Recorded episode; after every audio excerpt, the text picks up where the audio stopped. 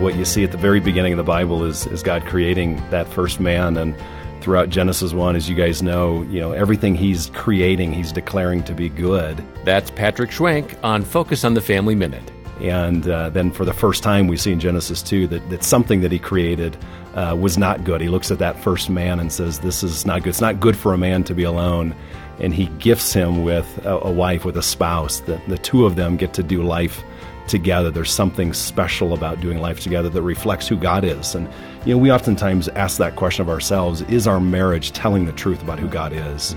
Wow. And, uh, and so I think that, that for whatever reason, God in His wisdom and His goodness mm. gives us this beautiful gift of marriage, this sharing of life together, not just for the sake of one another, but ultimately uh, to reflect His glory, His goodness, His love for us to a watching world. Your marriage is a witness of God's love to the world. Hear more from Patrick at FamilyMinute.org.